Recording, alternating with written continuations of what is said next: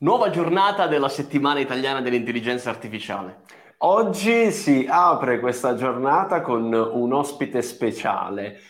Siamo più o meno a metà, quasi abbiamo superato un po' la metà della settimana, quindi già vi abbiamo raccontato più e più volte questa bella novità di quest'anno. Gli ospiti speciali sono delle persone assolutamente competenti, influenti nel mondo dell'intelligenza artificiale e non solo, che ci regalano questo momento di circa 30 minuti, 20 minuti, insomma, a seconda dell'intervento, tutto da goderci. Tutto da godere, e tra l'altro vogliamo ringraziarli tutti quanti perché più volte ci hanno donato la possibilità di poter dialogare con loro. È proprio questa parola che tornerà all'interno dell'intervento di quest'oggi di Barbara Cominelli, che è CEO di JLL Italy, nonché protagonista del nostro libro. Sì, abbiamo anche avuto il piacere di averla nel nostro terzo libro, quindi una bellissima Barbara. Intervista ciao. Con lei anche qui. Ciao Giacinto, ciao Pasquale, grazie per l'invito. Grazie per l'invito. È bellissimo averti qui. Allora, adesso condividiamo le slide e ti auguriamo un felicissimo intervento. Noi siamo dietro le quinte, a dopo. Grazie Giacinto, grazie Pasquale. Benissimo. Il mio rapporto con Giacinto e Pasquale è iniziato diversi anni fa, quando lavoravo in Microsoft, quindi quando ero dalla parte di chi la tecnologia la inventa, la spiega e cerca di farla utilizzare ai clienti. Adesso da un anno e mezzo sono invece l'amministratore delegato di JLL, che è una delle più grandi società di servizi per il mondo immobiliare nel mondo, e quindi adesso vi parlerò oggi della prospettiva di chi è all'interno dell'industria e la tecnologia cerca di usarla, di implementarla per trasformare un settore che nel caso del real estate tradizionalmente non è mai stato tra i più innovativi, ma velocemente sta cambiando. Perché sta cambiando? Perché quello che chiamiamo l'ecosistema del costruito, il built environment, è un punto di inflessione, quindi c'è l'urgenza del cambiamento che viene dai cambiamenti del post-Covid, quindi il nuovo modo di lavorare, il nuovo modo di vivere le città, ma anche la tecnologia è disponibile, è democratizzata ed è pronta per essere utilizzata. Quello che poi, come vedremo un po' più avanti, probabilmente oggi il problema è la capacità di usarla, quindi il tema delle competenze, il tema degli skill e il tema di fare in modo che l'artificial intelligence, i dati, il cloud, ma anche tutti gli altri elementi del puzzle tecnologico che è fondamentale per il mondo del real estate vengano scaricati a terra e vengano implementati. E parliamo di un settore che comunque per l'Italia rappresenta il 15% del PIL, quindi evidentemente fare un salto è fondamentale da questo punto di vista per accelerare questa trasformazione. Ne avrete parlato tutta la settimana. Comunque le sfide dei nostri clienti, i nostri clienti sono sia grandi investitori che grandi corporate, sono quelle che abbiamo sul tavolo tutti quanti, quindi la trasformazione digitale che si interseca con la trasformazione del modo di lavorare, con la trasformazione degli spazi, e quindi c'è un momento di cambiamento importante e ritrovate lì tra i troppi temi sull'agenda dell'amministratore delegato, appunto la trasformazione col digitale, la trasformazione delle organizzazioni e poi il workplace inteso in termini di spazio, ma anche poi quello che è sostenibilità, quindi tutta la strategia ESG che le aziende stanno implementando. Sono temi che si intersecano e l'artificial intelligence digitale sono un abilitatore trasversale di tutte quante le altre formule di trasformazione.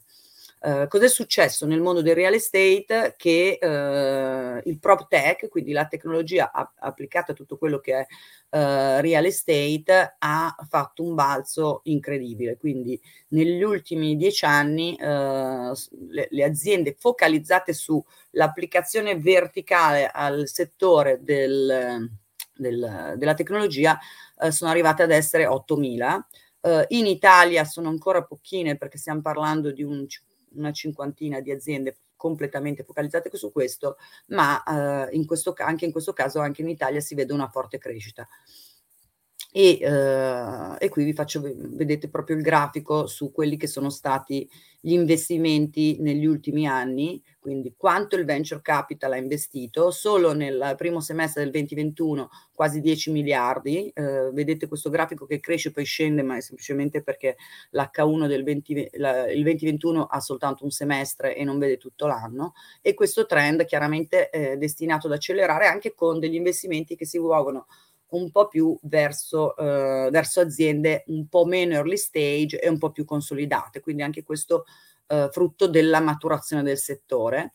Noi stessi come JLL, noi ci occupiamo di real estate, appunto servendo sia gli investitori che i grandi occupier, e diciamo negli ultimi anni anche noi abbiamo avviato un processo di trasformazione molto importante. Vogliamo non solo essere un player dell'immobiliare, ma un player tecnologico, e l'abbiamo fatto in due modi. Innanzitutto lavorando con le start-up, abbiamo un nostro fondo di corporate venture capital, ormai abbiamo acquisito, qui vedete soltanto una serie di nomi, ma circa 30 aziende a livello mondo, dove le aiutiamo non solo dal punto di vista finanziario, ma soprattutto col go to market, quindi a portarle dai nostri clienti, e questo sicuramente è qualcosa che chiunque di voi lavora in una startup apprezza.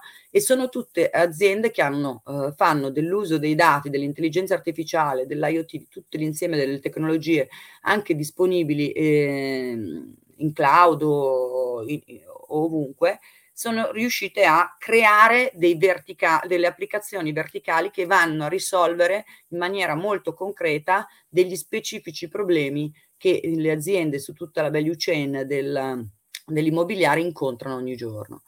E questo per noi è una trasformazione molto importante, perché pian piano, diciamo, il nostro ruolo diventa sempre più di aiutare i clienti non soltanto ad acquisire, vendere, cambiare, comprare, rifittare immobili, ma a trasformarli grazie alla tecnologia.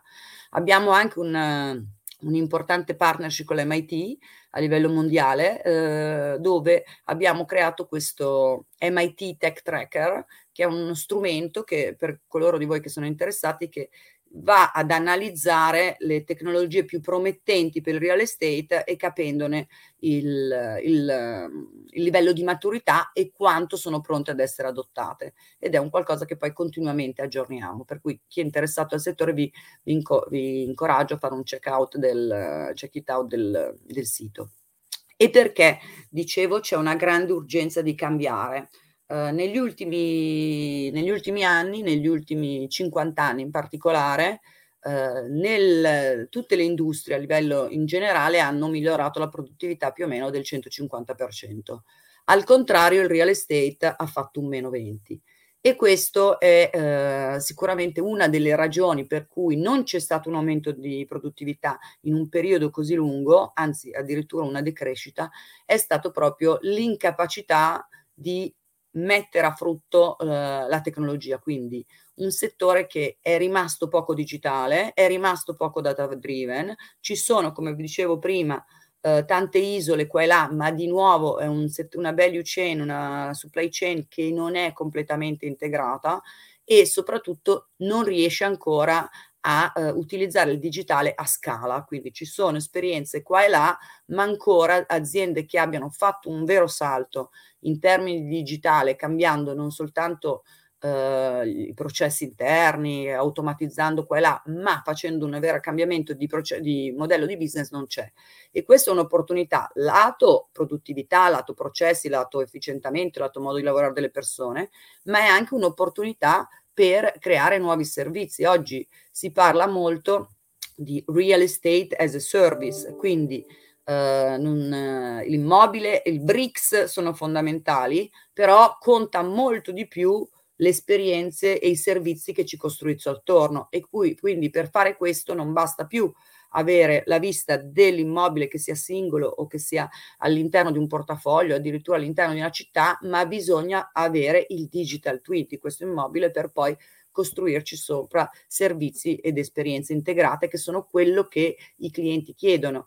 Oggi anche diciamo, il bisogno di casa si sta trasformando, di casa, di ufficio, si sta trasformando in un bisogno di un servizio e non semplicemente di quattro mura da riempire, e questi due diciamo sono le grandissime opportunità che il settore ha davanti, quindi produttività, innovazione di processo, ma contemporaneamente anche cambiare il modello di business e creare nuove fonti di valore e di ricavi.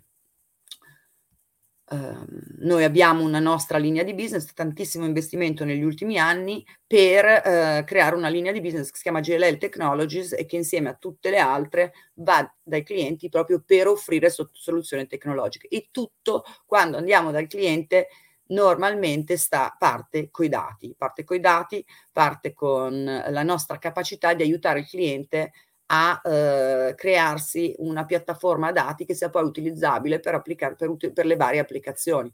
Tant'è che proprio per l'importanza di questo per i nostri clienti abbiamo acquisito nell'ultimo anno, oltre alle aziende che vi facevo vedere prima, acquisizioni al 100%, abbiamo acquisito un'azienda che si chiama SkyEye, che è un'azienda israeliana che proprio si occupa di intelligenza artificiale applicata al settore immobiliare. Sono loro algoritmi specifici e proprietari con la loro piattaforma, e un'altra piattaforma che si chiama invece Hank, che è un sistema di virtual engineering per creare digital twins degli immobili. E questo ci sta dando grandissime soddisfazioni. Quando si guarda al real estate,